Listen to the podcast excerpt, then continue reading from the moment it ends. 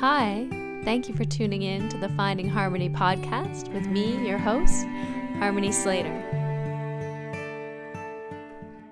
Hi, welcome to the Finding Harmony podcast. I'm Harmony and I'm so excited you're here today. We have a new kind of guest. He is also rather new to the Ashtanga yoga practice. He has a very unique story in that he was first introduced to the idea of practicing Ashtanga yoga through his jujitsu teacher, but uh, then the COVID 19 pandemic took over, and so he had to learn yoga primarily using only online resources videos, uh, Instagram tutorials, Instagram photos. He's taught himself the names of all the postures, how to practice first series and second series, and practiced only online, never in a classroom until quite recently. His affection for the practice and his love for the practice is infectious. He is a powerful presence on Instagram these days, and many of you will be familiar with Michael Baudu.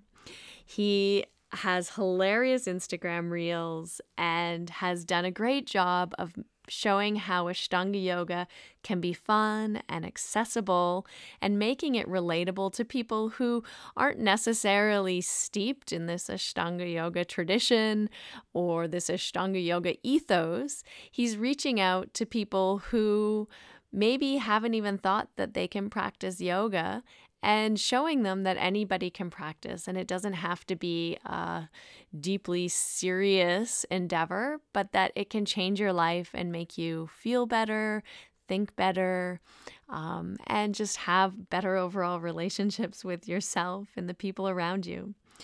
And so I'm so happy to introduce Michael to you today. And this is just a wonderful conversation. It's super uplifting. Uh, there is a small swear word used by myself, so take care if you uh, are not enjoying those swear words. Um, but it's a wonderful, hilarious episode, and I know you're absolutely going to love it. Hi, welcome to the Finding Harmony podcast. I'm your host, Harmony. Hi. Harmony Slater. Harmony Slater. and I'm here with my co-host. Are you my co-host? I am the co-host. We are very excited today. We have a a, a special uh, guest for you, um, a phenomenal practitioner, Michael Badu. Baudu. Badu. Baudu. You both said it right. Thank you for having me.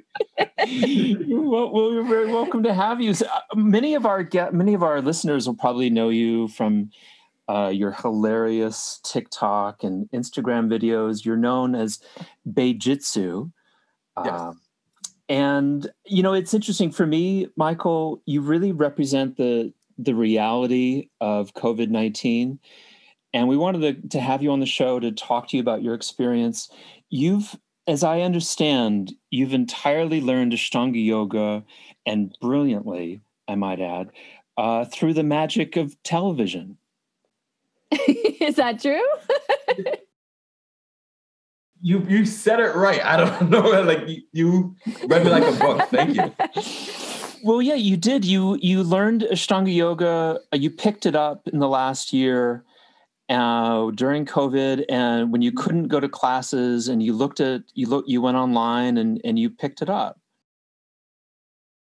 Yes, this all happened early in within early within the year. Um, when I got laid off, I Mhm. was uh, at that time I was an IT manager working at Bloomingdale's, and then I was told, "Hey, we're all working from home now, and that some of us are maybe laid off, and some of us may still stay."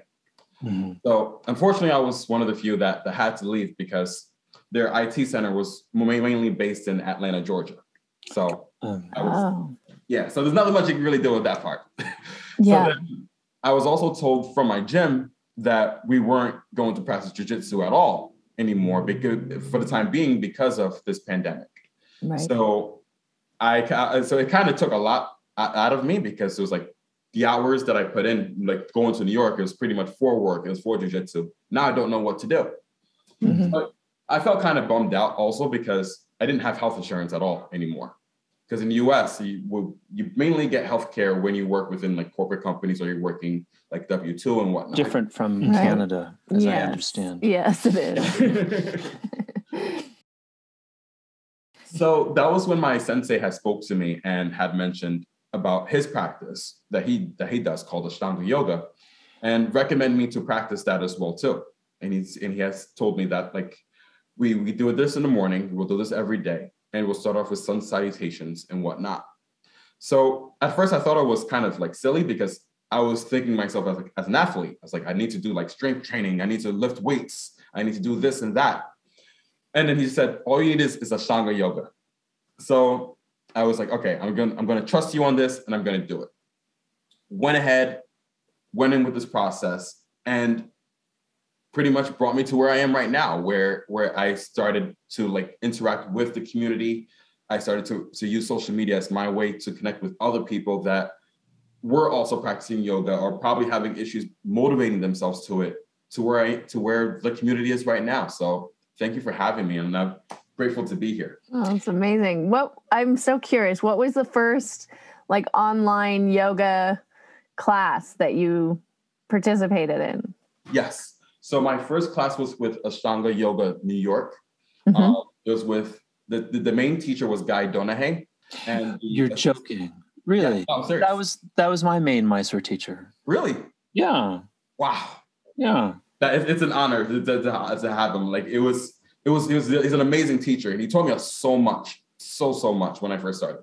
And He was he was entirely he and that was entirely online. yes, we were Wow, doing this online, so it was a challenge for both of us. yeah. That's that's amazing because the reason I went to him was in 2000 Mhm. the only person that had a website in New York was Guy Donahaye. and that's why I ended up at his place and not Eddie's because Eddie didn't have a website. I didn't know that. Yeah, because so like looking around, you know, I'm just like looking for a place to practice. It's like I, you know, go through the yellow pages. Like somebody said, "Oh, you should really practice with, with Eddie." And I was like, I couldn't, I couldn't find him. So I just I went looking online and like, oh, here's a website. That's Pattabhi Jois. I know that guy. Mhm. This must be the right place. And it was Guy. He was because he was the only one with the website. Guy was my sensei's teacher. oh, He recommended me Oh. to, to take to take Guy online. Oh, cool. Was it a Mysore class or a lead class? It was a Mysore class, and then I also took a lead class with his teacher, with his assistant, Jeffrey Villanueva. Okay. Okay, cool. I think I've heard of Wow. Jeffrey. And so y- you did that for like a while. I did that for a while, and then um, I was I was offered by Guy to, to take a private with him. So Okay. I took a private, and I used all the money. uh, Pretty much like I was collecting unemployment. I was using my un, my unemployment money to pay for to pay for private hours with Guy Donahaye so I can get early understanding. So Right. So it was giving me sort of like the walkthrough and understanding like the Kriya, understanding Uddiyana Bandha, and understanding like his strict method method of practicing Ashtanga Yoga primary series. And at mm-hmm. first he stopped me at, at Supta Kurmasana and said, I can't go any further than that unless a teacher advises me to. So that was the rule that I followed continually. Mm. That's interesting. I I took out a student loan to become his uh, apprentice. So that's how I Wow. that's how I did it. I was I was um, living. uh, We mentioned this on a previous podcast, but I, I was living in my studio in a closet that um, I was squatting in, and then I just used all of my extra money, Mhm. uh, like teaching art classes, to to pay for Guy's classes. So it's- yeah, I, I know the feeling. But it, it's totally worth it too. It, like, I, like my friends, my friends were like, "Are you stupid?" I'm like, "No, I'm not." like I left my friends. I left some of my friends that I that I was that I used to hang out with because I noticed as I started practicing with Ashtanga yoga, it made me more open minded in terms of my future and made me Mhm. start to look at things different. hmm Hmm. because I'm that's what I'm curious about. Like that you you jumped like full bore into the Ashtanga yoga online community. What I'm confused about is well, where was the jujitsu online community? Why why not jump into that and be online in that community? So initially, my my account was was made for jujitsu at 1st mm-hmm. That was hence the the username Beijitsu. Right. Right. and and at first it was it was where I was posting up my tournament like my my tournament results and showing pictures of jujitsu. But when the, the when the pandemic happened, that's when I transitioned to start focusing more on yoga because yoga was the only thing that I can post or that was realistic. So from there, that's when I started within the stories and I posted and I tagged my, my sensei to where we created this accountability system for the both of us to where I was showing him that I was practicing. And then from there, it started to gain more attention from others that were also practicing Ashtanga yoga. Mm. So they were interested and they're like, this sounds pretty cool. Like it's keeping you guys going. I'm, I'm seeing you within your story. It's like every day practicing yoga. It's inspiring. I would like to join too. So then I figured I was like, okay, let's why not? Like I'll just tag you in and we'll just we'll add you into this team. So then this then grew out to where it became like a consistent team where I was like, okay, now it's actually actually becoming more consistent. It's becoming a routine. And while I'm looking for jobs as I'm job searching throughout this pandemic, I can focus my mind on brighter things such as Ashtanga yoga and, and continuing this because this was bringing me joy. And that's why that's why I dove into it more because I was feeling happy with within within this crisis, within this pandemic. Like I didn't want to think about the bad stuff. And the media wasn't giving any good news. So yoga was allowing me to think rationally and to not stress myself within this moment because this was this was a lot for me. And I don't receive support from my parents. Like I live my life very independently by myself. Mm-hmm. So this is one of those moments where it's like I really need to focus and I can't just be emotional because being emotional is going to put me through this hole. And I and I understand how I think. So I knew that it was best for me to get myself into shape where I was mentally prepared and I was mentally healthy so I can think clearly and plan better. Mm. And you found that the yoga was really helping you with that. Absolutely. It, it, it taught me so much in the sense that I never really learned how to use Instagram, but I decided to learn how to use social media because of because of the Ashtanga network. And then from there, it made me, it, it kind of influenced me to help to help build the community.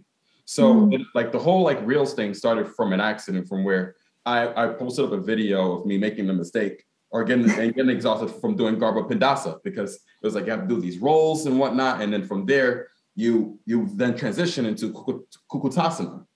So, mm-hmm. For, so for me, it was more like, oh man, I still can't get up there. It's exhausting. And then for some re- reason, it just gained a lot of attraction. And it was like, okay, like I didn't know that many people were into yoga, but sure. yeah. I'll just keep doing this since people are laughing and people are feeling are feeling good. Yeah. Yeah, your your reels were so funny and mm. they really, I mean, I said to Russell, he knows how to use Instagram like a motherfucker. you know, we're gonna we're gonna bleep that out and probably we're just gonna edit it. Um I, but I can't believe you taught yourself how to do that during the pandemic on top of Ashtanga yoga. it, it, it, almost felt as if like because was my main focus within Ashtanga yoga was not what yoga could do for me, but it was more of what I could do for the community. And my and my sensei has always taught me that. Like even with jujitsu, even within life, it's not about coming into a community and taking things out, but it's about putting things in and building something from it. So then I noticed that like it like I started to grow within followers, and it was like people were, were interested into yoga because they were laughing and feeling good about it. It was changing the perception of what people thought of yoga from the past, from the past incidents. Mm-hmm. So then I told myself, and I was like, Mike, like like you're doing something really big here. Like you're helping people get out of the past from that mental stress that was going on within that whole like Jois scene and whatnot.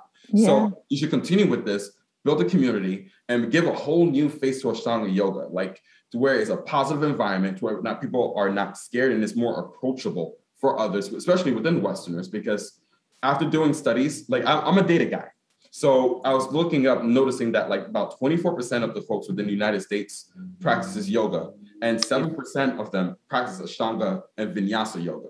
So I was looking at it and it was like, okay, like this is this is a breed that that needs to grow, that has a lot of potential, but how do we make it happen? And that's by fixing the perception of yoga. And by doing this, this PMA, this positive mental attitude, it changes people's perception on, on what Ashtanga is. Mm. Yeah. Can can you speak more about what, what you'd heard about uh, the the the bad energy around Ashtanga yoga? Did you say uh, did you say the Jois thing? Is that did you yeah, mention the Jois scandal? Did you hear that? Did you hear about yeah, that? how did you hear about that? What, like coming in because you came in just like last year or yeah, I yeah. found that out like I think like four months in. hmm But for me, it was more of like, I I don't relate to that situation because I'm a newcomer. I'm coming from the outside. Hmm So my main focus was just Ashtanga yoga by itself. But I was hearing it from from like from the rumors and people who were like talking about it through Instagram. Because Instagram was Right. where it was spewing a lot of like toxic energy on it and like Mhm. what it was and what and what's not. And also within my RYT training as well too. Like they they had a section just about the the the, the perpetrators of yoga and people who destroy the industry.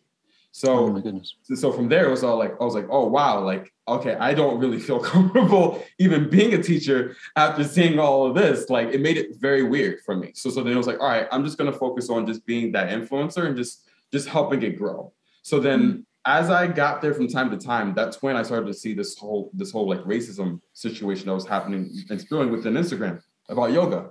And i was to me it's like I- Do you mean about uh, uh, like a lack of diverse voices through Yes. yoga? Is that what you mean? yes yes i think that's a better term Okay. Um, because because I was confused because I again I'm coming from the outside world, so I don't know what's going on, and and I'm and I'm hearing this, and but but from for me, I'm the kind of person where like I want to sort of see the facts first before before I jump into conclusions or jump into groups.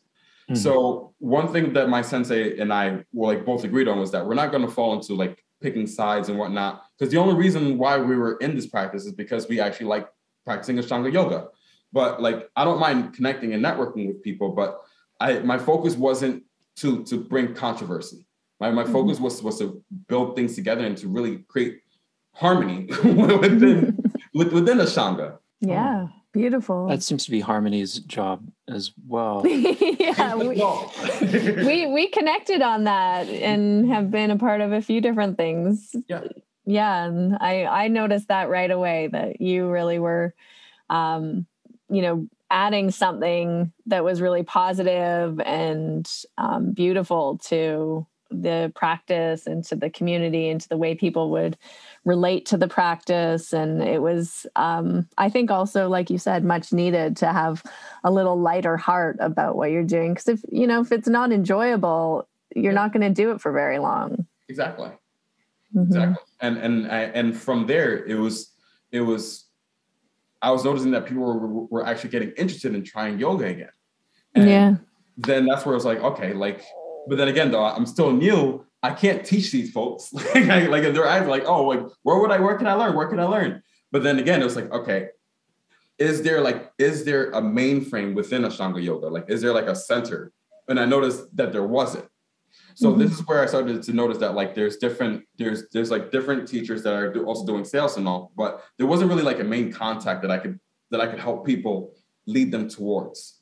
Mhm. So from there, Eddie Stern was like became like my teacher, and then, and then from there he helped me out into understanding that like it was more about having people understand why they're getting into yoga rather than just recruiting people into yoga hmm Mhm. hmm because because yoga is a spiritual practice and it's not it's not like a workout system or a program that that I should be that I should be distributing. Mm. Yeah, that's interesting. I, I think that's um, I think that's an important point. Is i and I think part of why we like doing this show is we like finding out from people, uh, you know, what it is that led them to their you know come to Jesus moment. Mhm. I need to do some yoga and and really try to understand what it is that that br- brings people to that choice. Yeah, no, from me on the spiritual side is is that I grew up through a through a strong Christian family, Mhm. and my mom was like very like strictly religious. So in that sense, I I still have that disciplined aspect growing up. Mhm. And once once I split up with my family when I was 18, like Mhm. I kind of went on my own. But You said you split up with your family, and I, I guess uh, I've I, on your website you describe yourself as uh, Ghanaian American, but you identify very strongly as Ghanaian. Yes, as as, an, as a Ghanaian American, um, in the sense that I was born in Newark, because my my mom and my dad were born in Ghana. They're bo- they were both born within the villages of Ghana. So my Mhm. mom was was born in Kwo, whereas my father was born in Kumasi. Mhm. Mhm. Mhm. So then, so, so then from there, they they grew up with, with strong traditional roots, and I- I'm sorry, I, I didn't I didn't mean to interrupt. I, I just wanted to I, I I think that I've read that in Ghana the the Pentecostal Christian faith is is the maybe the strongest religious faith in, in the country. Is that correct? Yes, you're absolutely right. Okay. Okay. okay. And so your mother would would identify, and she was a part of that strong strong religious uh, uh, thinking. Yes. Okay. So so pretty much like she was she was she was pretty she was pretty hardcore with it. Um, in the sense that she would also buy lotto tickets, stick it in the Bible, and then we'll all surrounded surround in a circle of prayer, hoping that that lotto will be the the winning ticket for the Jesus Christ. Okay. no wonder I never won any lotteries. well, I I mean, if someone had explained to me what the you know how to do it, yeah, I would have been on that. wow. If that was the method, I would have done that every day. But, but no, but, but pretty much like that was that was kind of like the lifestyle. Like we're we're very strict. My mom woke us up within a particular time, like early in the morning. Um, mm-hmm. My father reinforced it. From there, we went to school, and from school, we went straight home. We didn't go out, hang out with friends. We didn't have friends. It was very strict. There was no cell phone, no car, no privileges. Mm-hmm. So once once I reached to, to age 18, that's when my, my parents sort of decided that it was time for them to retire. My parents at that time were about 55. Mm-hmm. And I had two older brothers, where my older brother decided to move to California with my middle brother. Mm-hmm. So it means that I was going to stay here by myself, where I was attending NJIT at the time. Mm-hmm. So that was the big pinnacle moment for myself to where it was like, I need to be really responsible for myself because no one's going to take care of me. I have to learn how to pull student loans for myself. I have to, I, am responsible for this house and boarding as well, too, for the classes that I'm taking in my career going forward. Because my father only reached up to high school in terms of knowledge. Mm-hmm. So, so, so, from there, I didn't, I didn't have a role model anymore. So then from there is where like, okay, I need to figure out role models. And the best way is to, is to communicate and to hang out with people that are older than me. So, so this is where I started to get myself into like meetup groups. I used meetup.com where I discovered psychology groups. And that's where I dove myself into psychology groups in New York, where I started to learn about personality psychology. Mm-hmm. So I started to affiliate. Uh, I'm sorry. No, I just I understand that that you had uh, spent a you know a, a, long time, maybe a decade, looking at like Myers Briggs and really understanding where what you're all about.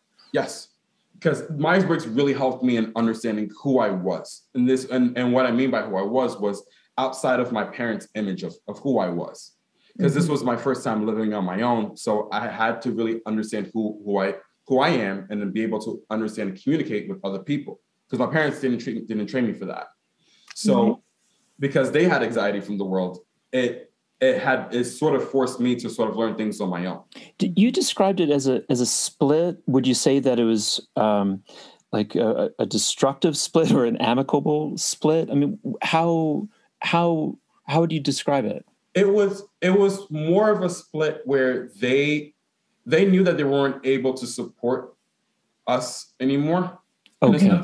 So it was more of like we we have to go because because we're tired, and our oldest and our oldest brother is was help was supporting my parents at the time. But until okay. he found a job in California, he wouldn't be able to support my mom and my dad anymore. I see. Right. So it, so it forced it to that conclusion. Yeah. I, I want to ask you more about the anxiety that your parents may have may yeah. have felt in the world as as immigrants to uh, New Jersey. Uh, you mentioned the mid 70s, and I was I was wondering um, about that. I hmm. think um, I think it's 66 in Ghana. Uh, Nkrumah, who is the the founder of Ghana. Uh, I mean, there's talk that the CIA might have helped, uh, you know, plan the coup that overthrew his Pan African, uh, more liberal socialist government. Um, is is that what? And there was a there was a lot of chaos in the in the following ten years with the the the military um, dictatorship. Um, is that what they were escaping? Were they you know closely aligned with with that Pan Africanism, or or were they just escaping chaos? My parents from, from from my knowledge with my parents, it was more based off the the situation that was going on with Ghana and Nigeria, and oh and, and because and because of the politics that was going on within Ghana as well too, they were looking for for a better life. They didn't see much of an opportunity, but there were mm-hmm. other Ghanaians that in the United States still be given the opportunity and be able to to do more that they more than what they can within Ghana. Because within Ghana, there's there's a very high extreme unemployment rate of 30% within the males in Ghana. Mm-hmm. Yeah, wow. Okay. Yeah, that that makes sense. So it was it was less so that you know they were political um um uh, what do they call that? Political immigrants when you're escaping? Refugees. Political refugees and that they were escaping the uh and looking for better opportunities after in that kind of the the depression of the 70s no no it's, it's mostly mostly because my father was an electrician mm-hmm. at ghana. So so there wasn't much like electrician jobs available for him. So, so then from there he was able to transfer over to the united states to where he ended up working with PSE&G as a meter reader. Okay. Oh, okay. Good. Okay. But still, like moving to a new country, a new culture, um, that's, that's, it seemed like, it sounds like they created a little uh, more insular bubble for themselves and for your family in your house. Yes. Uh, pretty much they, they use that as a way for, for them to, to help us get a better opportunity. And it's something that they have always told us because, because Ghana was very poor at the mm-hmm. time. In, it was like sort of like a third world. Like it was, it was, it was really tough to live over there. Mm-hmm. And they noticed that living in the United States, it was much easier in terms of finding a job and and be able to create like a basic set of living off the job. So, mm-hmm. so my mm-hmm. father, when he first started in the United States, he was working at a recycling center, whereas my mom was working at was working at White Castle at the time.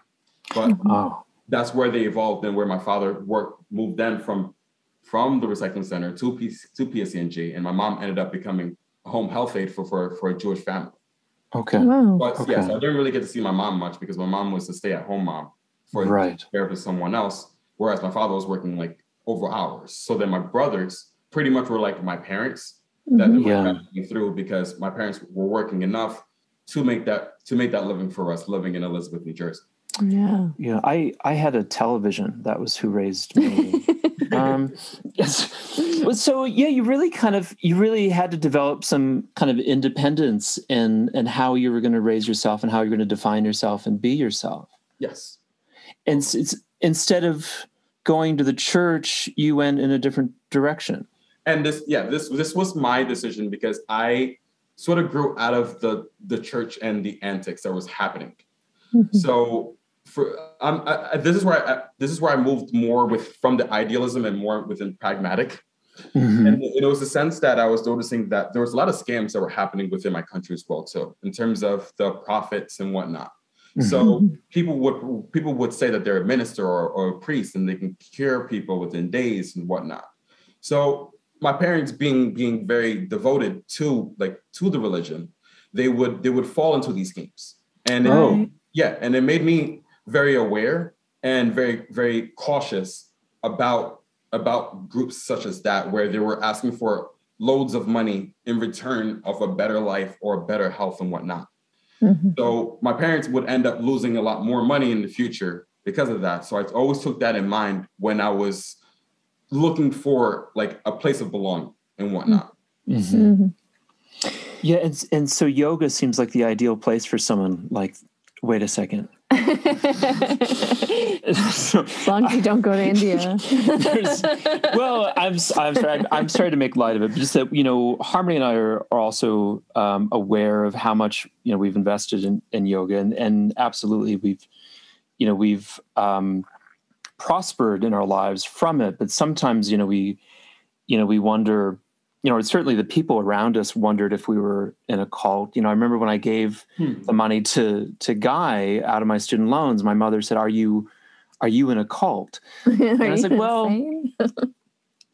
yeah, maybe you know, but it, it, it's but it's you know, there's certainly there was so much that I was that I was getting out of it personally that that it made sense mm-hmm. um, for me to make these choices and to make these commitments to you know go to India.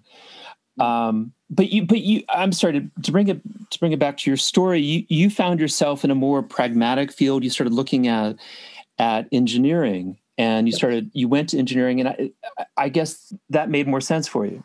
Yes, because I was I was very into computers when I was young, and mm. this, this all happened for, from my uncle who who gave us our first computer, and from there, like I I taught my parents how to use it, and this is where like I got myself more in becoming more of a technician so once I got into NJIT, my first major was electrical engineering because I wasn't I didn't know the majors. I didn't know what what like these fields were. But I knew that my brother had done electrical engineering. So I was like, okay, I'm gonna hop over through his method and see how that goes. But mm-hmm. I only did it for a year.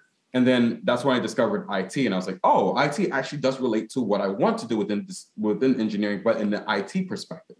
Mm-hmm. So, so, that's when I made the transition over to IT. So within the scale, like within NJIT, it took me five years because I took the first year within electrical engineering. Right. Okay. But, but then I always told myself that, but for some reason I told myself because I learned from these meetup groups that people were looking at your resumes and they'll they'll critique based off the years you took within college and whatnot. So I told myself with when I moved to IT, I need to take internships to where it would show these companies that hey, like this guy has relevant knowledge within the corporate experience and has an understanding of it. So mm. so then from there it was more I started to focus myself more within within corporate in the sense that I knew that graduating I'll be responsible for these student loans. Mm-hmm. So yeah. and you can't dodge it. you can't. That's right. yeah. As I learned. the hard way. I learned yeah, I learned that I couldn't I couldn't dodge it um, at all. I had I don't know what what what you had. I had about a a hundred grand that I owed. Yeah, no, with, I reached up to sixty. Now I'm down to forty thousand. Oh, good. Yeah. Oh, good. Yeah. That's good. I um I fled the country thinking that might help. I was, I, That's what my father did. Yeah, yeah, right. yeah. So I was an economic refugee in England and in Taiwan and um, so I lived overseas like 10 years. Uh, and um, every once in a while, like in Taiwan, like the desk girls got a call from this like a, a student a student loan guy, you know, and she didn't know what to say, you know, and but like the mo- the first day that I got a job in the states, mm-hmm. um, I was working as um, I was working in the recreation department at Stanford, mm and I think I got a call from his um, from a um, a loan. What do they call those guys that that hunt you down? Those loan guys. Loan sharks. Well, not a shark, uh, officer. Oh. the guys, CIRS. No, no, the guys that that that uh, their job is to find yeah, you once you're delinquent on your loans. Um, a loan hunter. the loan hunter. They they called within a week of getting my first job. Wow. And yeah, it's it's they it's you cannot escape escape it. Yeah, no. Uh, the, one they told me like once after the grace period, we're, we're hunting for you pretty much. Like it was like yeah. It is yeah. We're gonna get our loan hunters on you. It is hunting. yeah, it's hundred percent hunting. Yeah.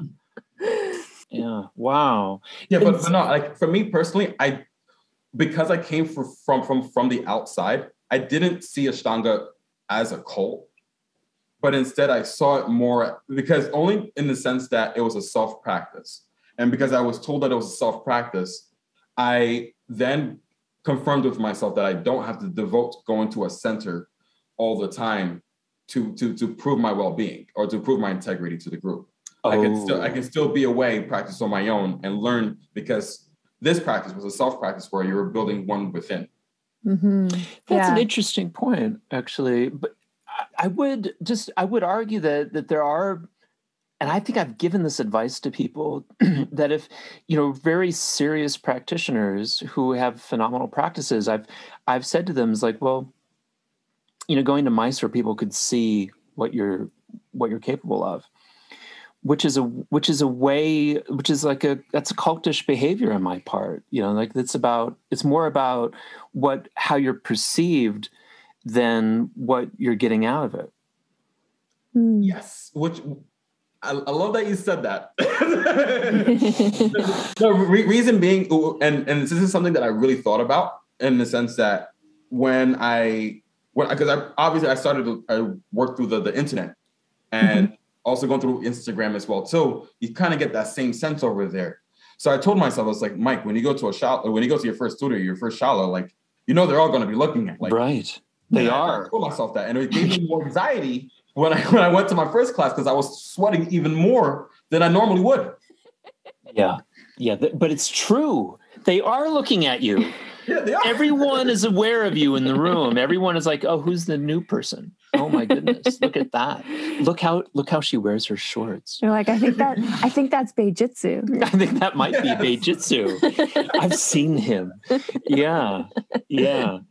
It's yeah. It's it's interesting what happens when I mean you're coming to yoga and it being very much for your self healing, for creating um, you know, a clear mental space so that you can focus positively on your future, uh, to reduce anxiety over not having health insurance, uh, to give you something to um, focus on, you know, for creating better health and wellness and uh, immunity in yourself, and and then moving into sort of a more spiritual realm. Um, focusing on how it's affecting your your spirit and then all of that is so beautiful and like you said can be all be cultivated on your own maybe with a little guidance from yes. teachers or mentors right? Yes. Um, and it's all really personal and it's really sacred in that way. Um, and then there's this other aspect where it's a little bit of the performance aspect. And for you that showed up on the instagram or you know in a, in a class say or online.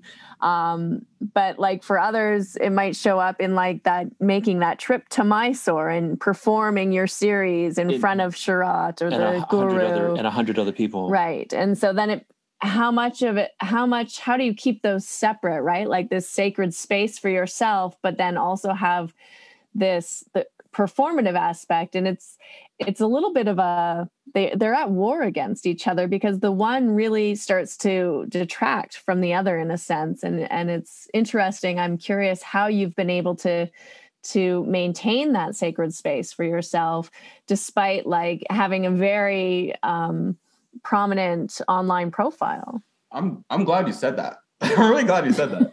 Um, because for me this this is something that I I started to think myself in terms of like how people should enter yoga and and whatnot, mm-hmm. and and it was and I always retrace back to why why I practice and it's because I wanted long I wanted a long career within jujitsu. Mm-hmm. And I have to look at that as well too, in the sense that most folks who practice jujitsu for for over ten years, they're not able to. They're they're very immobilized. Like they're very like crunched up. Their their their knuckles oh. are tight like it's almost like MMA fighters after they don't have any recovery. So because right. of that, they don't care about their body. They just toss their body out and they just like waste it. Mm-hmm. I'm looking at it in the sense that by doing yoga, by keeping my, my, my body healthy, because my sensei did the same thing. And, and I always hear people who always practice yoga that I wish I had done this earlier. And I'm like. Michael, this is this is like hints from the whole world telling you to get started right now and to focus on yourself. Because if you notice the stories that people tell you aren't about what others thought about them, but it's more about self-reflection. Mm-hmm. So then I felt that right there, if if I was going to come into yoga, it was going to be a lot of self-reflection. And this is where I spoke with with Guy and Eddie. Calm down. this is where I was talking with with Eddie in the sense that I I don't see asanas the way people would see asanas on, on Instagram in terms of like this is the this is my level another ambulance. I live right by a hospital. It's called St. Mike's. it's named after you. That's, that's, that's really amazing. Yeah. Uh, wow, achievement that you could have such an important impact on your community that they would name the hospital after you. no, but but like for, for me, it was more like I saw the asanas as pieces of the stresses that I wanted to tackle within myself. Mm-hmm. And and I saw it in that sense because I was I was complaining within myself. I wasn't complaining to other people. I was complaining to myself. Like, Mike, like, like I can't believe, like, right now you don't have a job, like you don't have health insurance. You're not making, you're not making the same six figures, like you're not making over six figures like you're making. You're collecting unemployment. I was really hard on myself. Mm-hmm. And within those asanas, as I was going through within my own practice, I was going through that same ridicule and I was tackling it. And I was like, why am I being so hard on myself? And I was like, I just need to breathe and I need to take a step back. I just need to breathe a little bit. Mm-hmm. And from there, yoga itself was teaching me how to discipline myself within jujitsu because jujitsu, I compete on, on, a, on, a, on, an athlete level. Like I go to tournaments and I'm competing for world championships this year. So I was telling myself that to relieve that stress when I'm in the match, to learn that breathing, that breathing is what I was mostly focused on. It wasn't much about going into Marichyasana D and posting it to my sensei. My sensei doesn't care. He's more focused on how I'm performing within jiu-jitsu based off the knowledge that I've gotten from yoga. Mm-hmm. So how am I applying it into, into jiu-jitsu? And now my focus now isn't really about performing right now in shalas and whatnot, but it's more of how am I using yoga now to influence folks within jiu-jitsu to actually practice yoga because they're watching your skill set from someone who's 32 who's going at it like he's 25 mm-hmm. Mm-hmm. yeah amazing that's interesting i i so i was looking at um, your career a little bit and looking that you you you said you were at bloomingdale's uh, i see i saw that you were at Ted Baker, Dolce and Gabbana, L'Oreal. Oh, you're so jealous. yeah, actually, I was Ted Baker is my, my favorite. Uh, actually, I would have, yeah, if I could work at Ted Baker. Um, I wonder. I just, I wanted to, I want to ask you about how you got into to jujitsu, but just to to segue there, mm-hmm. I wanted to ask if is it important in IT that if you're in um, the retail aspect that you stay in retail? Is there something about the kind of IT that you do that applies directly to that, or were you were you just very attracted to those industries? So I, I fell into the industry from a recommendation from a friend. Mm-hmm. So so the manager at the time was an NJIT alumni, and um, he had asked me, he's like, "Hey, Michael." Um, there's a position open that I'm look I'm looking for someone who's in IT that knows databases and I, and I was a database guy within IT. You're working a lot within SQL, and my favorite my favorite like coding language was was SQL. So mm-hmm. I would use this coding language to pretty much create reports from databases. And a majority of retail companies, because they're using like sales and they're always looking for sales reports or looking for people who can upgrade the prices or fix prices and whatnot. Basically, the things you see behind the register was the stuff that I was monitoring and controlling and, and processing. Mm. So I was doing a bit of database administration with within the retail companies. So it, it became very easy for me to transition in the sense that I had the retail knowledge, but as well as the IT experience. So it was easy for me to transfer from from those companies. So it also made me universal because I understood databases for all for, for like different industries as well too, because they were all using Microsoft databases. I right. see. You know, we we spoke to a, an engineer from South Korea recently, mm-hmm. and we asked her how did she, you know, did she feel conflicted about engineering versus yoga? And she said, no, they're very much the same thing in her mind. that you know, she was just you're putting A into B, and make and and then B goes into C, and then that's how yoga is made. Exactly. And it was, and so do you feel that as well? You feel that you're your drive for engineering and databases and proper placement it, it's a, it's aligned right with yoga. It made it easier for me to understand ashtanga yoga because of that because i was very familiar with sequences and flows. Mm. within it there's a flow chart within everything like sdlc life cycle or for project management the PMBOK everything has a has a starts from a to z and it's through memorization so you're always getting deep into understanding complex terms. But what I was learning as well too was because I was also not only technical, but I was also on the functional side. Mm-hmm. So you're also learning the the deep aspect, but learning how to communicate it to other people that may not be technical. Mm-hmm. mm-hmm. Oh, yeah, that's helpful. Yeah, that would be helpful to us. yeah. it made me think, Jonathan. I was putting like analogies together, and I was like, if you're able to understand Ashtanga yoga, you'll be able to teach folks within jujitsu. And I, just kept telling myself that. So I was like, okay, learn as much as you can within Ashtanga yoga. So what I started out with was I would have the sheet right in front of me when I was practicing. And mm-hmm. it was mm-hmm. like a full flow chart. And I would go over it by the Sanskrit because mm-hmm. I understood from Instagram is what influenced me to understand the Sanskrit 1st mm-hmm. And also, for, and also Guy as well too. But it was more because of the Instagram crowd. I was like, okay, if I see an asana, I'm going to know, I'm going to understand it through, through the Sanskrit term before the English term. So I would quiz myself and I would look through the hashtag. And I know from the hashtag, there's going to be a dump of, of different asanas being seen. So I was like, okay, we're only going to focus on primary series asanas and we're going to call those out as we see it, Michael. So we'll go, we'll, we'll see a pose and we're like, okay, that that's that's Kukkutasana, that's Garbha Pindasana, that's Trikonasana. And from there, it was almost like a mini quiz. So Instagram became this little game for myself where I would I would use it as a way for me to study my to study Sanskrit without being boring to myself. That's so cool. Yeah, that's nice. I've never heard of anyone learning asanas this way. That's nice. Yeah, I mean, how else do you memorize anything? That's incredible. Flashcards. Yeah, yeah, it's Yeah. like the Instagram flashcard system. yeah.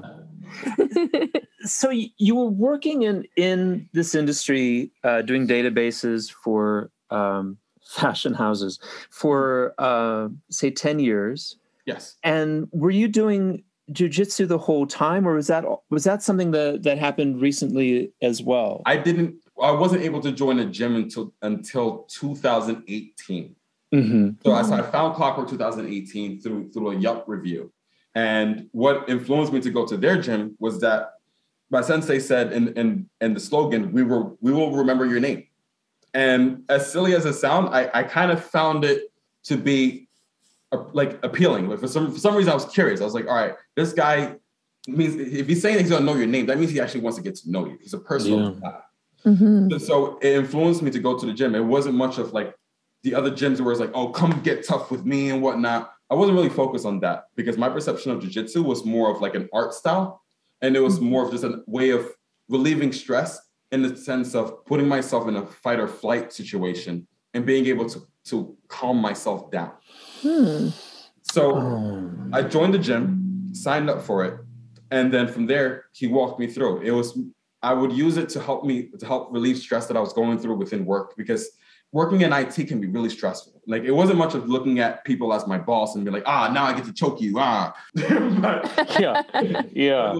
but As more- useful as that might be. as useful, but it's not really beneficial.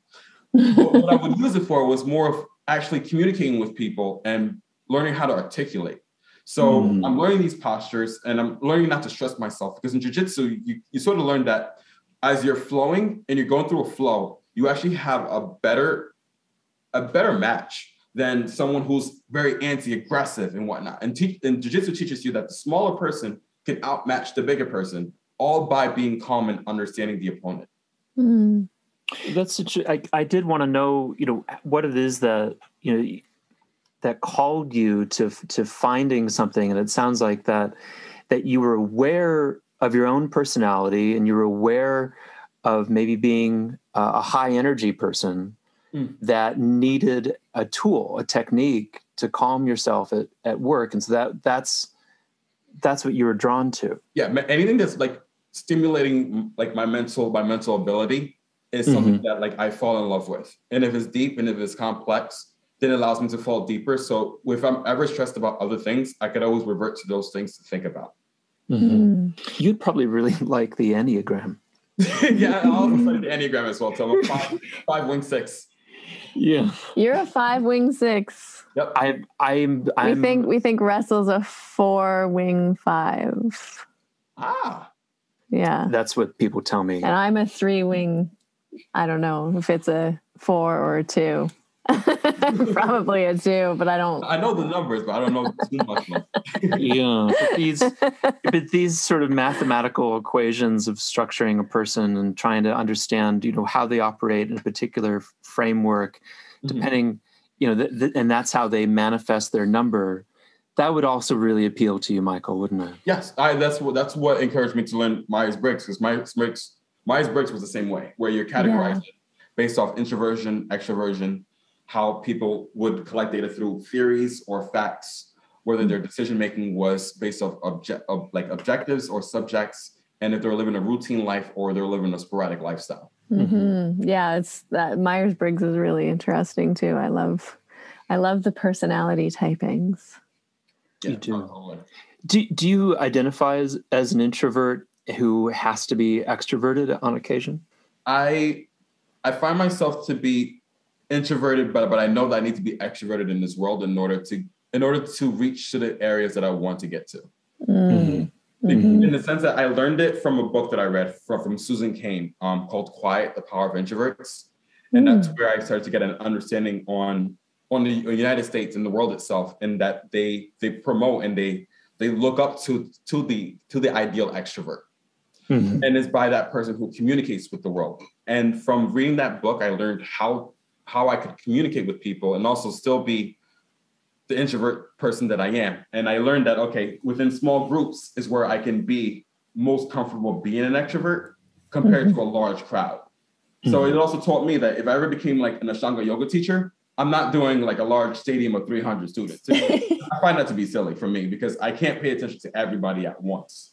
Mm-hmm. So I'm I'm more of like the introverted where I'll have like probably like 10 students and whatnot where I'm able to pay to pay mind to those students through through Mysore, through the like class. That's mm-hmm. that's my focus within introversion. Mm-hmm. Yeah. Yeah, I think a lot of us Mysore teachers are introverted people. we get to work with small groups and be quiet and work with our hands, say the occasional thing. that was the great thing for me. What really attracted to me about Guy is that he just wouldn't talk. And yes. I really like I really liked that. like that for me, that that I I was attracted to that kind of culture and I wanted to teach that way myself. And mm-hmm. I have this picture in my mind of of Guy sitting there at his desk and someone asking him a question or me answering a question and him just looking up and just nodding. and then you realize like oh he's not going to answer a question i'm just going to walk away does he still does he still do that he's his persona has has never changed, and and that's why I like that's why I have so much respect for him. Mm-hmm. In, in the sense that when when I first met him, he didn't talk. He just shook my hand and just nodded his head. Mm-hmm. And from there, I just assumed that okay, this is what he's trying to say, Mike. We're doing charades with each other.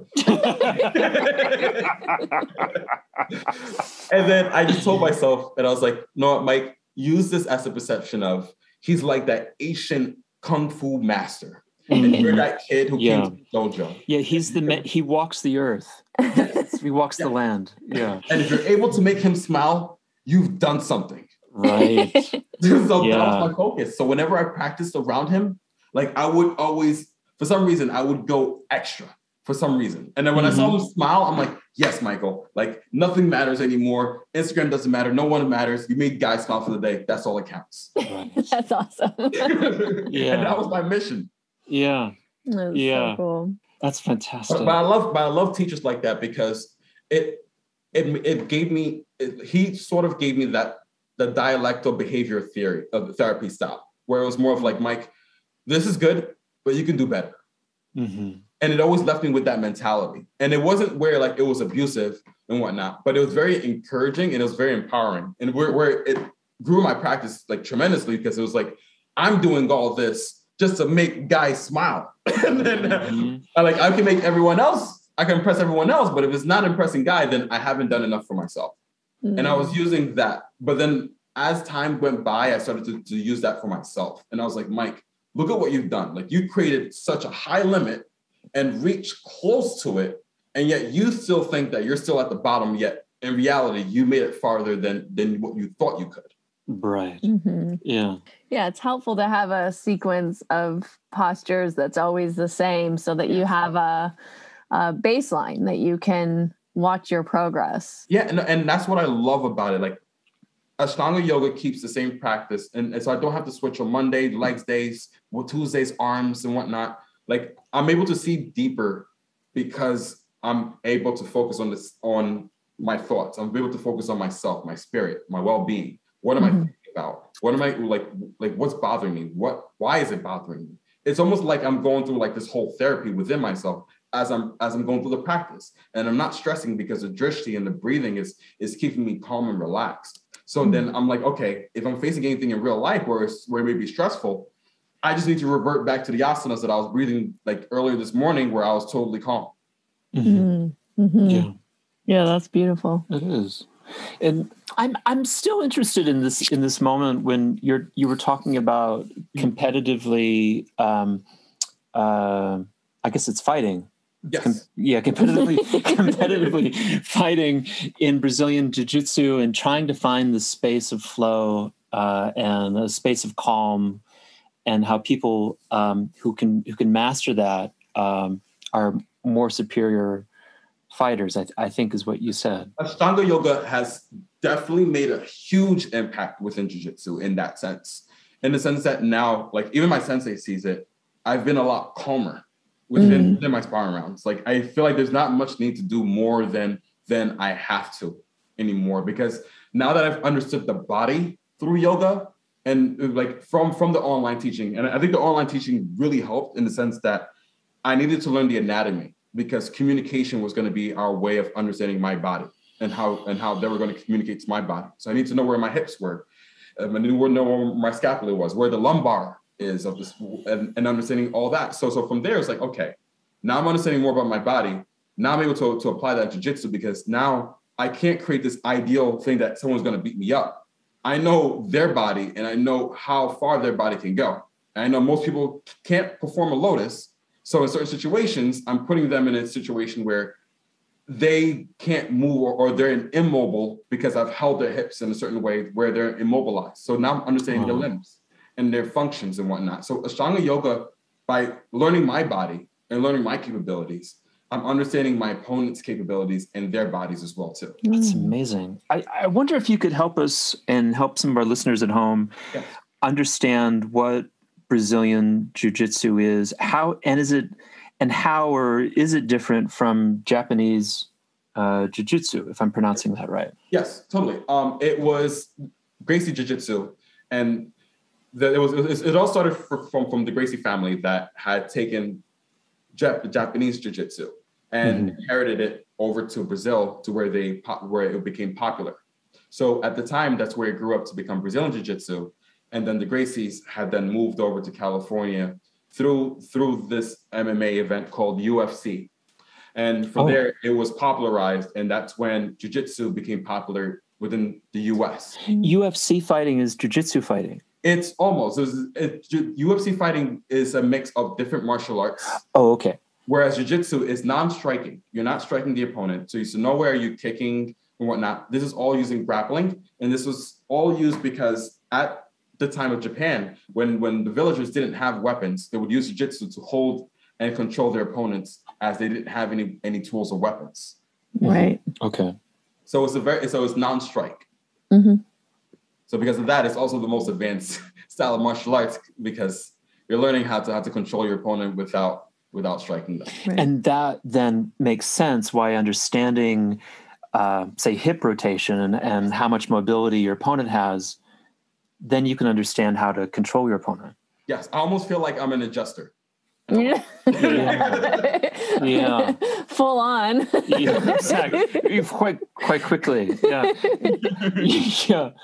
Yeah, you it's it's a funny thing. It's um you you can uh, you start to like when you're just w- walking through an airport or you're in public mm-hmm. and you're just sitting there like you know waiting for a flight or waiting for the next thing it, it becomes a force of habit where you look around and you, you can see exactly what someone can do with their spine or can't do. You can you can look at the fluidity of someone's body. You can see um, you know how muscle bound they are or not or or you know you can see injuries in their gait.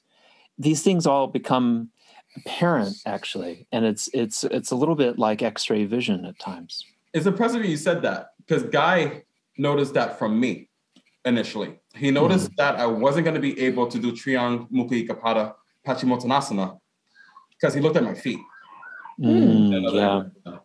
and he knows that my feet was pointing outwards yeah. And then he told me that every morning walk my feet straight because yeah. he noticed that my my knees are are are off. And I looked at him. I was, I was like, I was like, you're, you're kind of weird here. Like, yeah, you've never seen yeah. me before. I'm an athlete. How could you tell me that I can't do something because because because you're looking at my feet that's been outwards. Like people's feet are outwards. Everyone's feet's outwards. if, if they're outwards, then the hip rotation is naturally out, but Trikonasana, I mean, uh, Triang is naturally in. Yeah. So it's the opposite. Yeah. And then from there, I was like, Guy, I'm gonna zip my mouth, all ears, whatever you say, I will listen. Yeah. my body more than I did. And the mo- right. and that to me was impressive. Mm. And that habit of always having your feet out is why uh, Padmasana or the lotus position is a little bit easier for you. Yes. Yes. And then he also ah, taught me new, new, yeah. new things as well, too, such as moving the calf flesh as well, too when entering and, and having the, the heel touch the belly button. And I would have known this because I would normally do lotus before as a kid, and I'll play around with it. But I didn't know I, I didn't know what I was doing. I was putting left Yeah. foot foot first, and I wasn't putting Sure. it correctly. But Yeah. the guy was teaching me the right method, and then from there it was like, oh, okay, like this is how I could do it safe way without without screwing my knees or blowing my knees. up. Mhm. Yeah. Yeah. Can I can I tell you one of the most embarrassing things that ever happened to me? sure. Would you like to hear this? Yes. Um, Sorry for the sounds. This is I got the I got this is how I got the nickname Rusty the racist. Um, so I'm in I'm teaching yoga in Oxford and um, I someone asked me this question, why do you do the right foot first and instead of the left foot 1st Mhm. And uh, I said, well, I- didn't really answer the question technically because there's no, it's, it's, it's, there's no rational reason why. Mhm. It's, it's just a force of cultural habit, you know. And so uh, I knew that in India they call they called it white lotus versus black lotus. Black lotus is left foot first, white lotus is right foot 1st Mhm. And um, somebody and so somebody said, well, you know, it it seems like uh, just as they said, it seems um, Right Uh, centric. white centric. It Right seems centric. yes, it seems white and right centric. It seems both those things.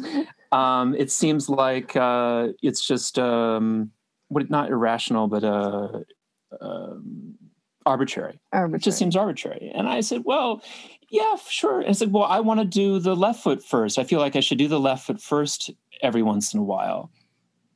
And uh, and I said, well, yeah, go ahead and go, you know, worship your black god.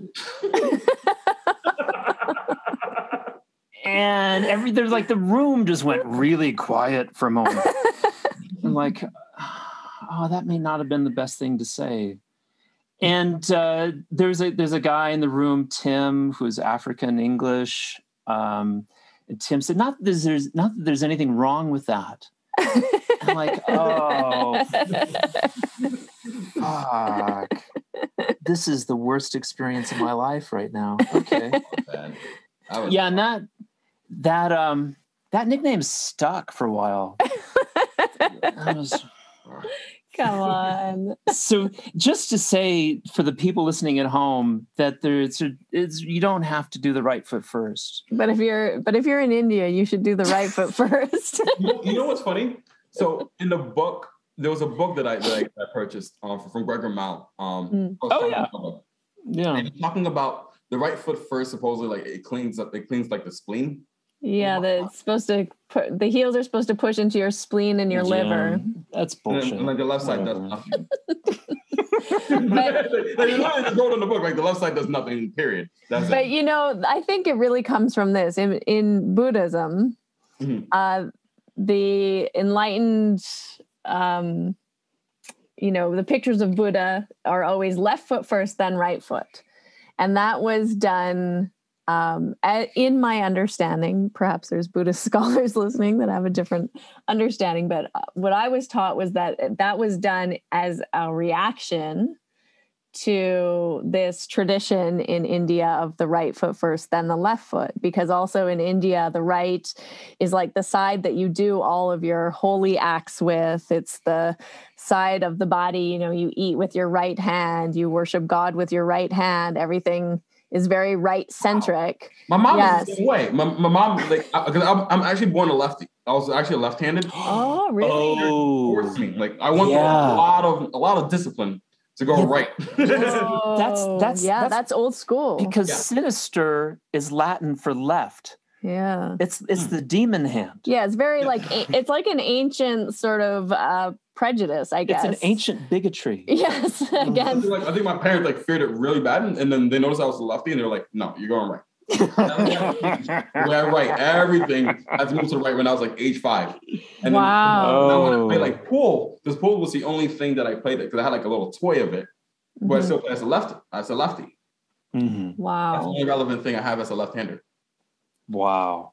That's that's amazing. My brother is also left-handed, but my mother grew up in a school where all the left-handed people were forced to Use the right hand. learn with their right hand as well. Yeah, and no, she society. was yeah she was not that way she Yeah. let him stay left-handed Yeah, they're, they're- they're not diverse for the for the left-handed folks. no no but so there's this ancient like i don't know i think it must be cross-cultural i don't who knows where it came from Who knows? I, I I, probably I probably would probably jump to the left instead of jumping to the right before Trikonasana. If I was Right. Yeah, for sure. yeah You should. freaked. You should totally do that. And I always, I always kind of thought it was, you know, it was irritating. You know, you should just, you should, you know, use the left foot first every once in a while. I, like Iyengar would talk about that. You know, you should be balanced. And then I started teaching in a Mysore room, and I and I then I like it suddenly made total sense why you'd want everybody doing exactly the same thing, jumping the same way, going to the right foot first, because you have no idea what's going on in there if if it people go to the left first or if or if half the room is turned the other way I see that. It's chaos at that point. It's like oh i can't i can't deal with this. This is mm. too confusing. And if it's complicated you know people don't like that. So they they don't want to make you know left-handed Well- chairs for people. So That's the they're reason why they gonna were very strict about about everything being passed down through words because they want to keep it simple. yeah, yeah. Make it easier to understand for the teacher. Yeah. yeah i wanted to i wanted to get back to your to your beautiful lotus. Did so did um did you sit on the ground a lot? Did your is that something that he happens in wants to know ghana? how you got the hips Did- open so because in korea you know people sit on the ground to eat and that's how they get beautifully open hips. Is, is is- that something that you did growing up? very very silly. You're gonna, you're gonna, you're gonna, you're gonna really think I'm silly for this, but it, you had nintendo. That's no, why. no, because we had the chairs at the office, uh, the, the the wheelie chairs, Mhm. Yeah. and I'd always put my my foot, my my leg, my leg over, and I'll have it in like a fire in like a fire log position always, right yeah because Okay. one because one thigh will get sore, so then I'll move it as a way to relieve the the soreness from the thigh from sitting in the office for eight hours. right yeah So all of this, I didn't know that it was opening my hips. yeah Just sitting at my desk doing that, and the guy was like, "Okay, that's why you're able to do it on one side instead of the other." Right So then we had to work on adjusting it as we developed. So, so then from there, that's when he had he had advised, and I was talking to him about that I did Bikram before prior. yeah So I was going to use the same tactics that I used in Bikram, and he's like, everything that you learned from Bikram, just move it over to Ashtanga because you already know it already. And I was like, okay. right So I'm going to keep the temperature within like 90 degrees, 95. yeah Drink the water so I'm hydrated before practice.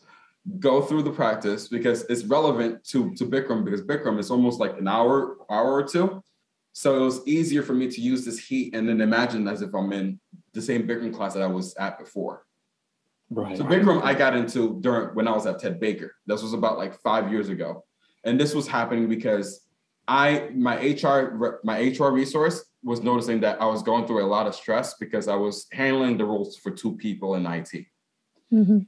And she offered me a free class, like a free month of Bikram yoga, and this was the first time going to like my first like yoga studio for for Bikram, not not Ashtanga. Mhm.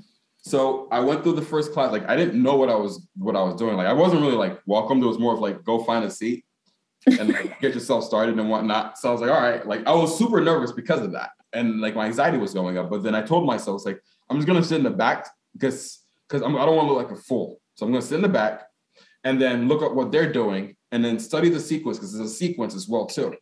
So this is where I got the early understanding that Ashtanga yoga was going to be the same way. Right. Interesting.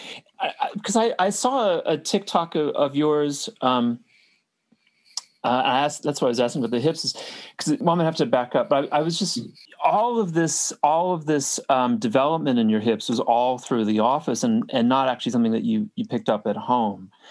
It was uh, though you said you did used to do um, Lotus as as a kid, just playing around with it. Yeah, because I had it. I had it earlier as a kid because I was wrestling in high school. Okay. Mm. Okay. Yeah, Okay. so I wrestled. So I wrestled with Elizabeth High School, but Yeah. it wasn't much of like. It wasn't like jujitsu and whatnot. It was like okay, like my parents finally allowed me to do like one sport for one year and whatnot. So I went ahead and I did that. So like, so I gained flexibility, and you'll notice that like a lot of wrestlers are very flexible, and they gain a lot of Right. flexibility from wrestling as well too. Yeah. Yeah, it helps with the with the wrestling, I think, Yeah. to be really flexible, right? Yeah. So then going to jujitsu, jujitsu really opened it even more because, again, people are opening your hips. They're, they're manipulating your limbs and your body constantly in jujitsu. And you're doing mm. this due to extreme weather, extreme heat as well, too. So not knowing this guy was like, all right, you're doing a good job. Just keep that same heat, that same perception of yoga, which which you'll get sore in jujitsu. Is the same, the same soreness relates to yoga as well, too. So that was the mentality I told myself when I was doing Ashtanga. So I was like, all right, when I practice Ashtanga, if I get sore, it's just like jujitsu soreness. Just keep doing it next day and just keep doing it. Just keep doing it and it'll go away. Okay. Did you know did you notice that you got really sore the first Yeah, like few weeks? quadriceps hated me for a week. yeah, because of the stretch. Yeah, yeah, yeah. I because I, I saw this video of you doing Karandavasana and it was fascinating. And I- think all of our listeners know what that pose is the Himalayan wild duck pose, where you're on your forearms, go into lotus, bring your knees down to your to your triceps, bring them back up.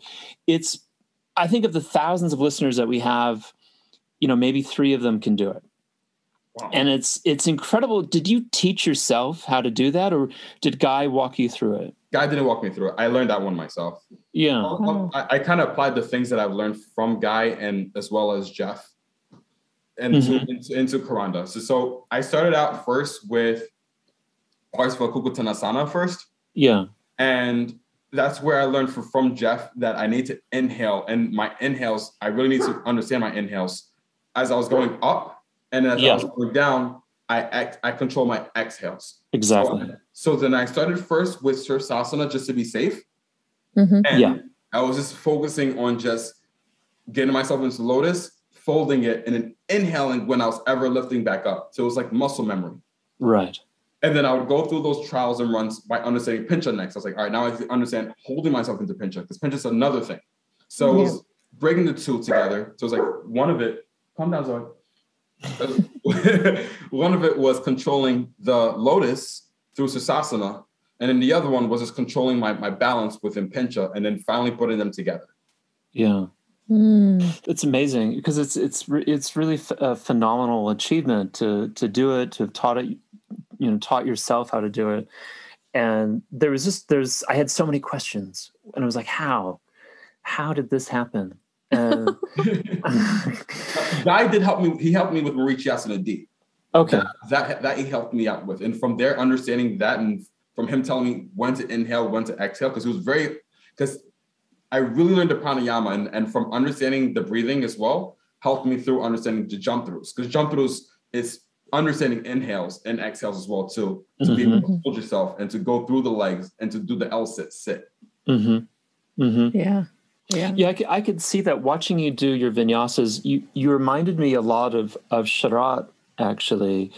Oh. Um, both of you uh, are have a lot of uh, muscle density, and you have a shorter tos- torso with longer limbs. Yes. And so as I as I watched you jump through, there was a very similar way of moving your body given the constraints of your proportions to Sharath. I said, "Oh, this is interesting. This guy has a lot in common with him."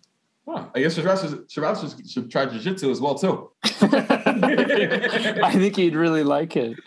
Um, I, I wonder how your how your back bend is, and maybe uh, we never really we never really kind of explored people's practices like this. But I'm just I'm just interested. I'm, I'm open. Um, I can, I can't do dropbacks. I can't do TikToks. I, Okay. I sort of, I can do setu. I can do Urdhva Dhanurasana. I can perform capo, um, Ustrasana.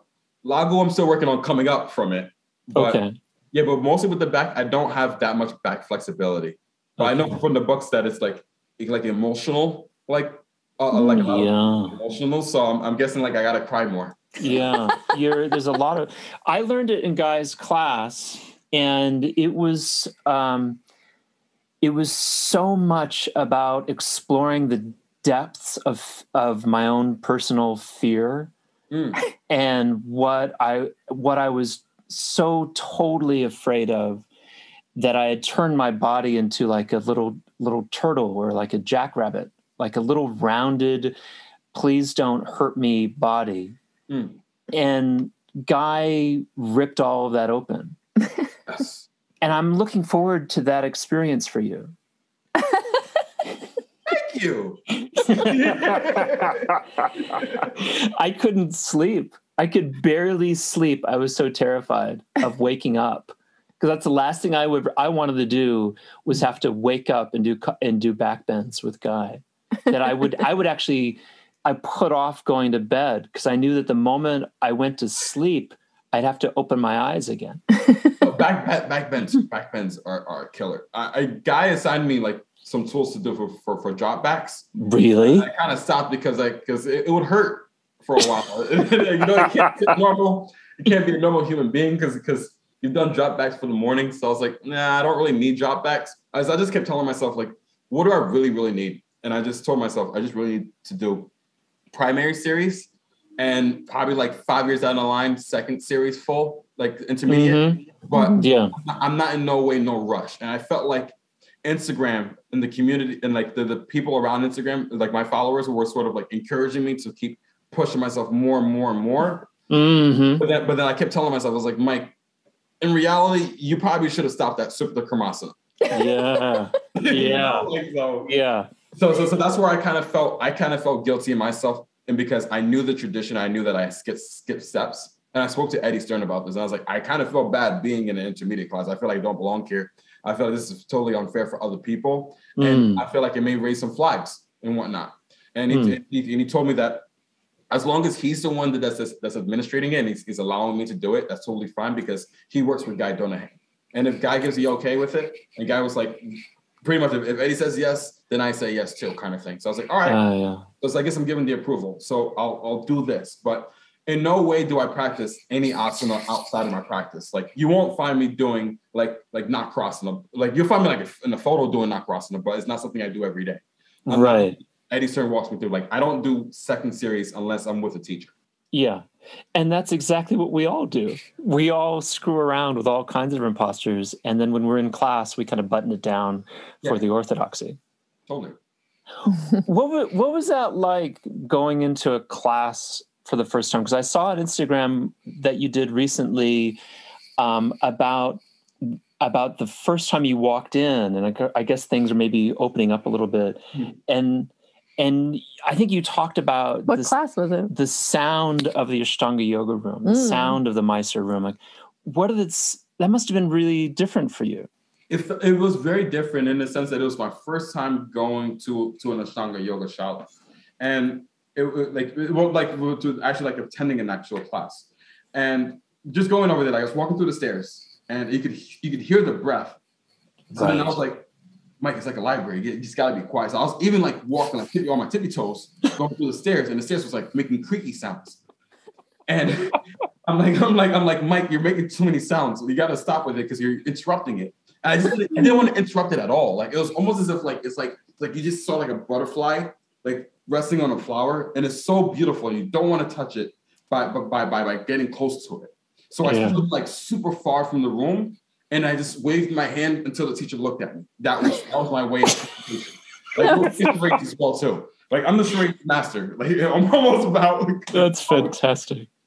But I didn't. I never wanted to interrupt the class, so I waited for him to come. He whispers. I was like, all right, that's the tone. So that, that I'll follow. So he's whispering. I'm whispering back he tells me like go get ready or like what would I what would I like to do today? And I, I told him that I'm, I'm prepared to do primary series and a little bit up to capo. And he mm-hmm. said, oh, he gave me the okay with it. And I was like, all right, thank you. So then I brought my mat.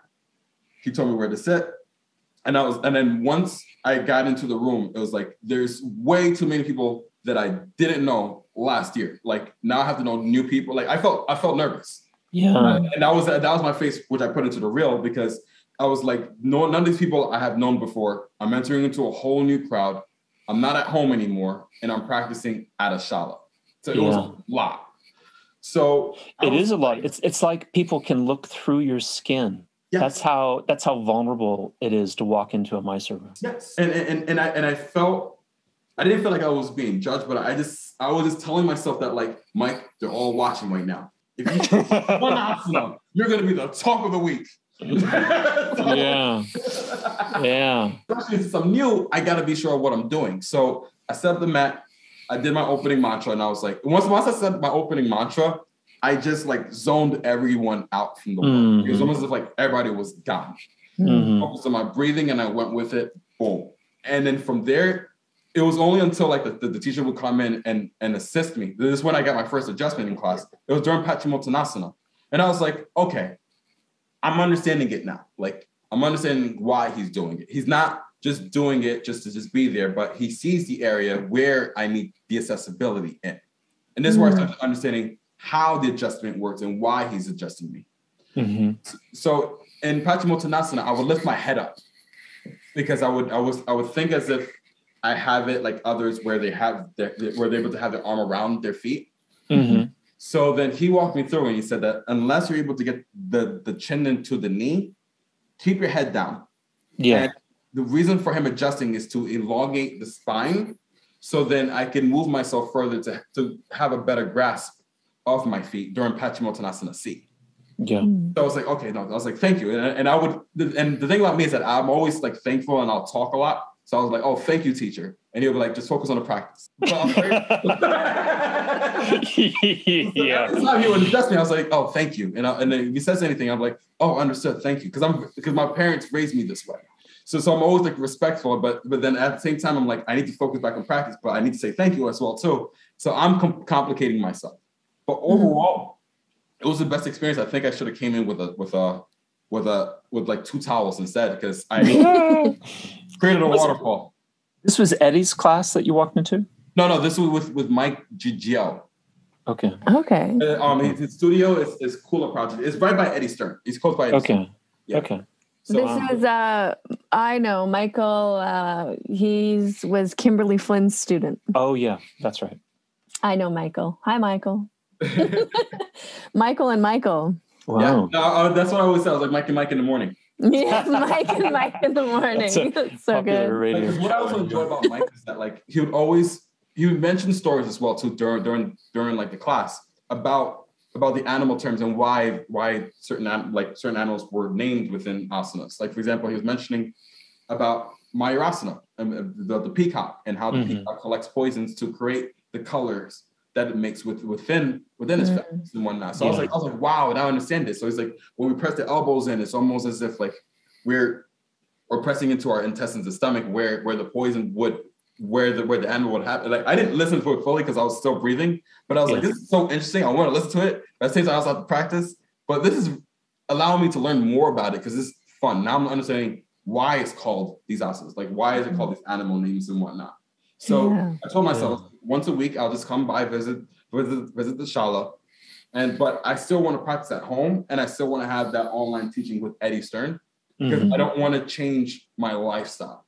Mm-hmm. Mm-hmm. mm-hmm. Interesting. Um, yeah, there's also this notion uh, that the peacock uh, can digest anything. They eat anything, digest anything, and so you know you're you're turning yourself into this bird that can uh, digest anything as well because the, the elbows are you know pressing into the digestion.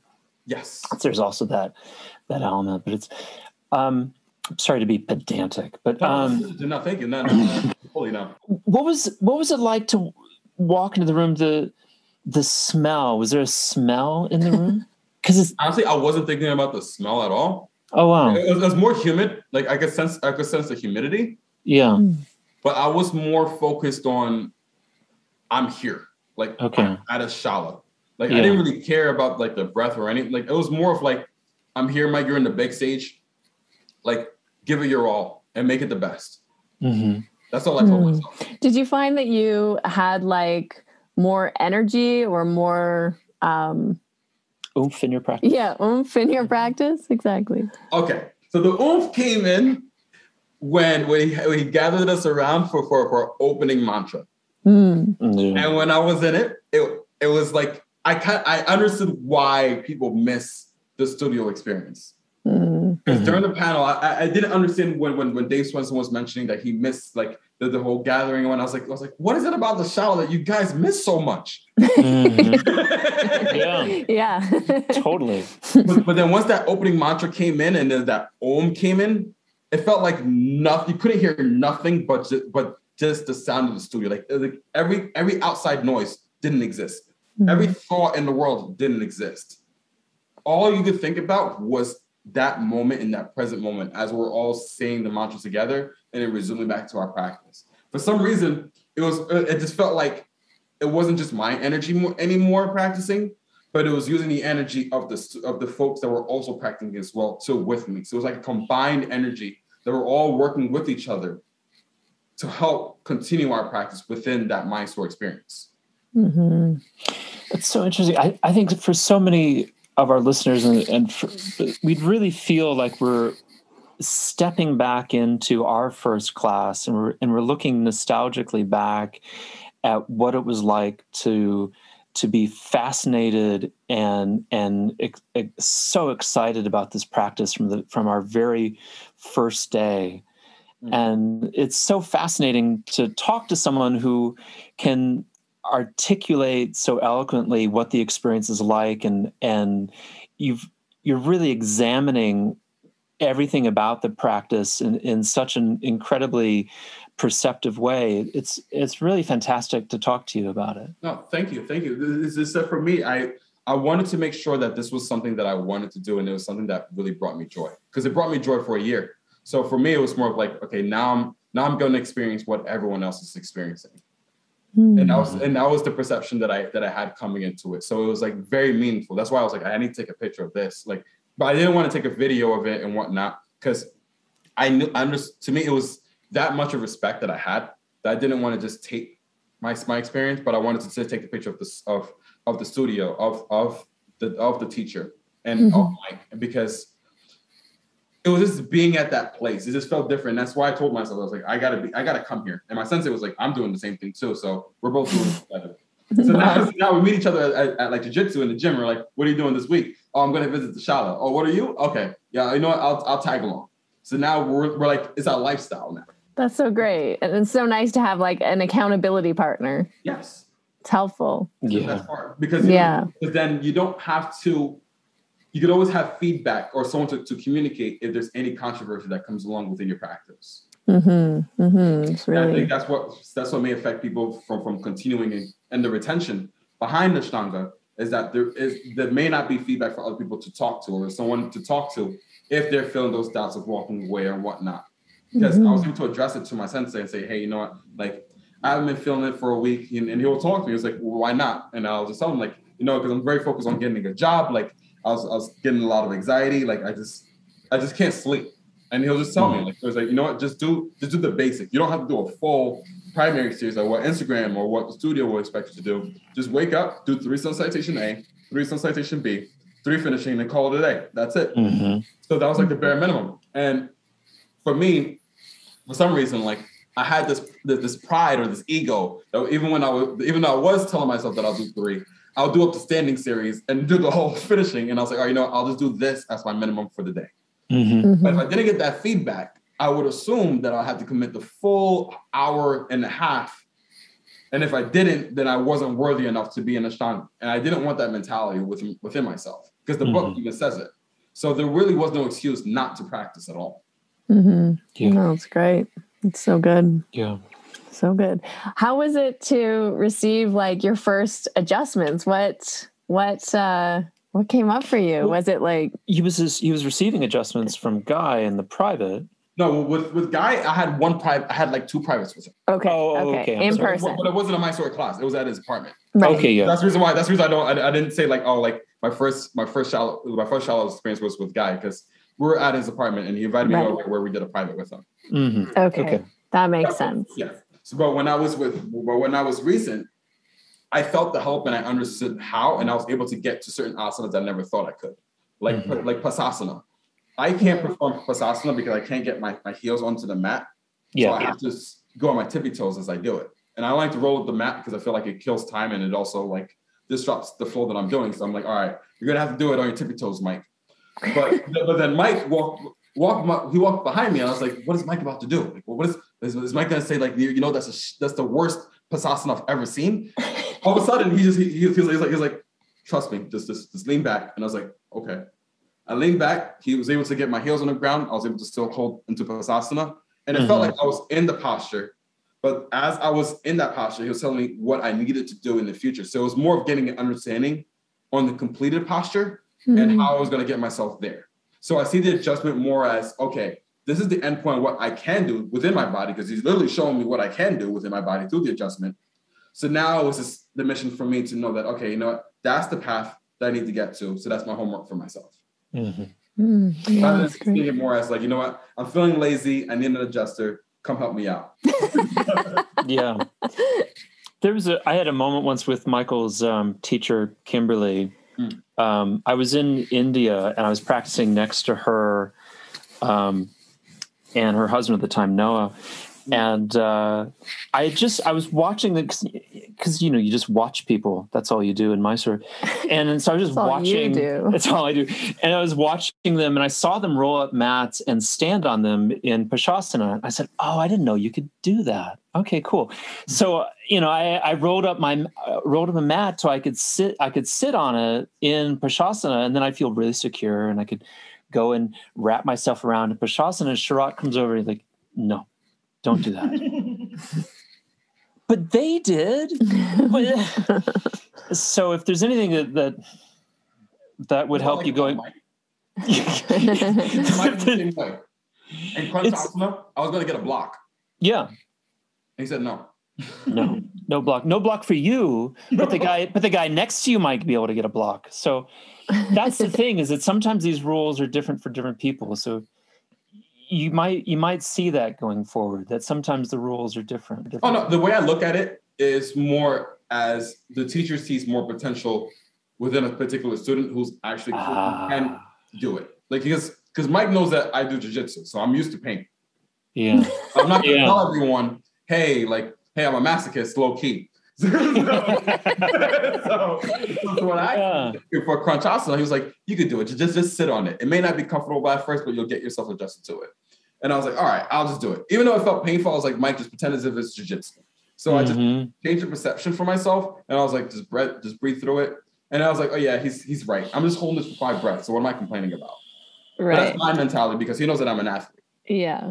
Yeah. You That's have to know the student. you have to know the student and then look at what they can do that's really nice that's really again very insightful and very perceptive about your whole about what's going on going on with you right now it's it's super fascinating to talk with you No, thank you, thank you. No, it- uh, jujitsu opened my eyes because as I was getting back from, as I was practicing with yoga and I was very deep with it, I looked back at, yo- at jujitsu and I noticed that none of the folks within jujitsu are going to be able to do the same things that I'm doing.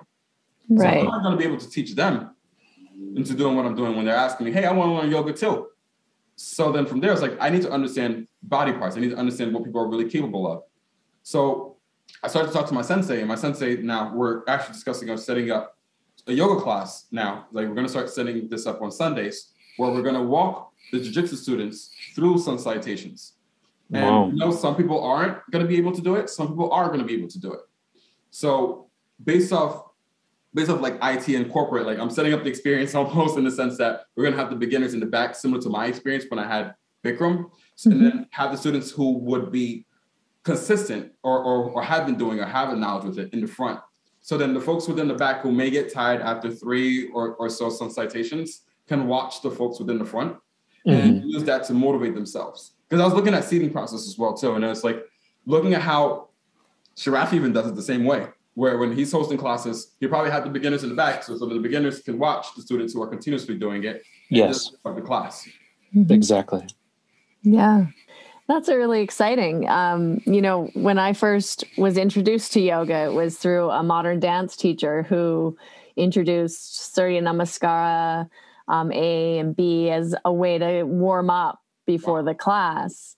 And that kind of got me interested and and doing it on my own, even like before I went for a run or after I went for a run. And um, she then would like teach some of the standing postures and that's kind of how i was first introduced to the sequence was through this modern dance teacher who over the course of you know our classes Mhm. slowly like taught us all of the standing sequence. We didn't go past the standing sequence um, because it was just like a warm up for the dance class so then we would like go into other things right? But um, I think it's a really beautiful way to um, introduce people to the yoga, and it, it's can be super helpful for you know all disciplines physical disciplines like jiu-jitsu or other martial arts or even you know dancing. And this is what i was explaining to eddie stern what i was talking to the other day and i was telling eddie that that like with this practice we really need to keep this going within the future. Like i'm thinking of like i'm looking at a stronger like five ten years down the line helping athletes grow and helping athletes recover to have like a, a better like recovery system when they retire from mm-hmm. this post. Mm-hmm. So I'm, I'm, thinking like if the teachers can be hard on me and I'm able to push on myself, why can't they do that for athletes? Why mm-hmm. can't we expand on on our on our expertise and and start helping people who do need it? And mm-hmm. that's where I wanted to to help with in terms of like what can be what can what can be a way where where like the teachers can collaborate and start working with start working with teams. Like we're all within the different parts of the world. I'm sure there's this different sports teams from those areas where we can all network and affiliate a yoga teacher design like designated to different teams to where Ashtanga yoga is literally taking over the world again without without without like the images of the past. Like we don't need that. Like my focus is more how do we make Ashtanga grow and make it essential because it really is essential. But I feel like only a little, a little people know it through word of mouth. Mm-hmm. Mm-hmm. Mm-hmm. Yeah, yeah. Hmm. And so you're setting up a class with your sensei and you're going to be teaching other jiu-jitsu students or is there any other classes that you're teaching or what's in the future for you? Where are you where's your focus? What's happening next? For me, my focus is to continue assisting teaching mm-hmm. until like 5 years down until I fully feel confident to teach yoga on my own. Mm-hmm. But jiu-jitsu is, is has been like my pride and passion. So like one, my main goal is to actually retire being a jiu-jitsu and a yoga teacher, being mm-hmm. able to have a facility where I can teach jiu-jitsu and yoga classes as well too. And I have a passion for Bikram, so who knows? I might toss in a Bikram class, but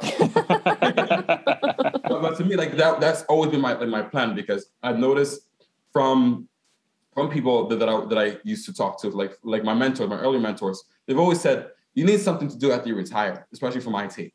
Mm-hmm. And you get exhausted from it. You just want you're gonna get burnt out, but you need something to relax you. So mm-hmm. you need mm-hmm. something that brings you joy. And I found out that jiu-jitsu and yoga are the, uh, and Ashtanga yoga are the two things that brings me joy. Therefore, I want to focus on mastering those fields after I retire, so then I could be more essential and become more useful. I feel like right now, if I was to jump, if I jump in, not only does it does it make does it not make sense because I'm still a student, but it also creates chaos in terms of in the sense that whatever I do is going to affect my future. So, so I'm more cautious in the sense that I want to learn it the right way and also set a good example for others who are coming into yoga to where it's not like, okay, you need to be able to perform asanas to become a yoga teacher. I don't want that to be the perception. Mm-hmm. And, I, and I want the perception to be more of you have to bring something into the community and you have to create an impact into yoga in order to be essential for yoga or for or to understand how yoga can help you. And that's the reason why I'm focusing on building this whole breakfast club because the Breakfast Club was the, the problem that I would notice within Instagram was that there weren't a lot of people that were being noticed or being seen that was practicing Ashtanga yoga. And there were a lot of teachers that were teaching online that were providing like tools and tips that were being noticed within yoga, Ashtanga yoga. So my focus was how can I create a community to where people can just get away from all the negativity and being able to actually generally meet people and, and see the inspiration behind it and if they're able to connect with folks, maybe they might see some see somebody that's local within the area, or they might have someone, hey, I have a buddy now that I can hold an accountability system with now, where I don't need someone local within my area. Now, now they can. And now that we're in the social media network, now you don't have to feel alone practicing the Ashtanga yoga. I knew someone that was in San Francisco who was who loved it, but no one within his area or his block knows Ashtanga yoga, nor do they care. So mm-hmm. they didn't have like a good feedback towards Ashtanga yoga or or having him wake up six o'clock in the morning to practice yoga. So Ashtanga Breakfast Club was essential for him. And from there, he was able to, to create his accountability team. And then from there, it was like, all right, now he's able to practice. He went to Bali, Indonesia. He got to practice more with, with, a, with Ashtanga yoga. There was a, a shala over in Bali where he mm-hmm. traveled to, all through Instagram. And by creating this breakfast club, by creating this network, all this became possible.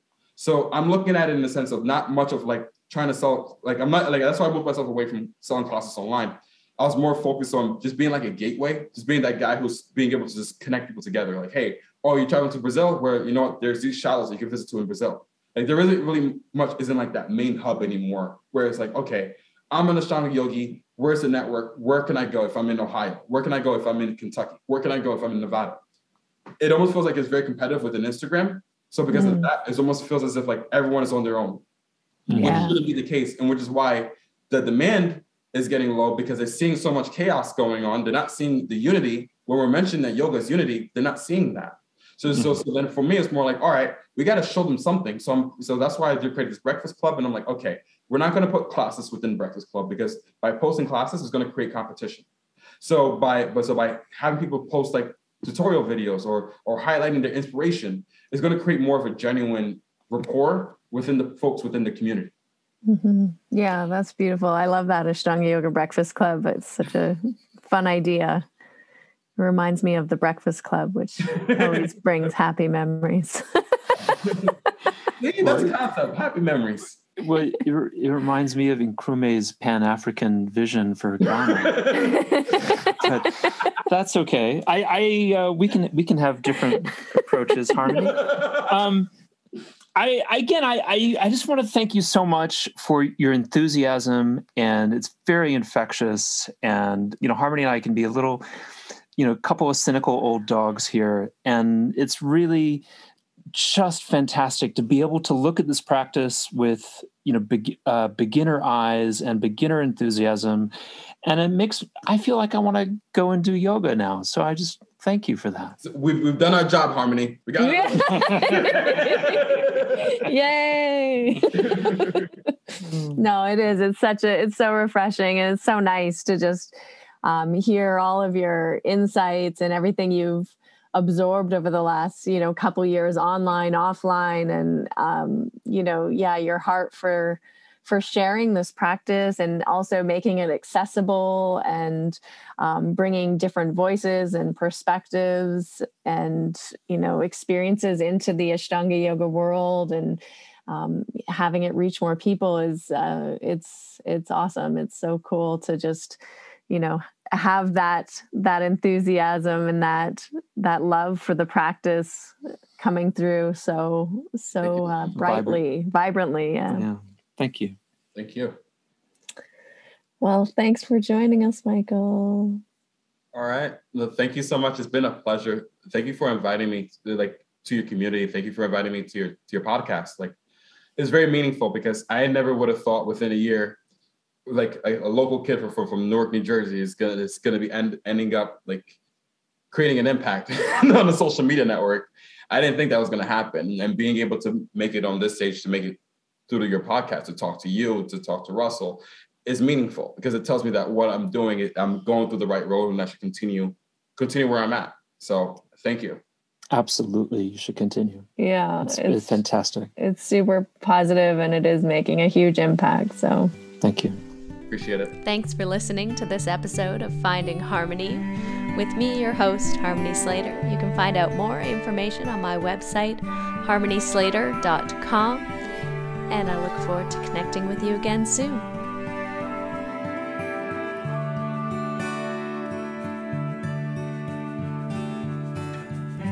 standing in eternity's shadow, watching the breaking waves. There's a heart.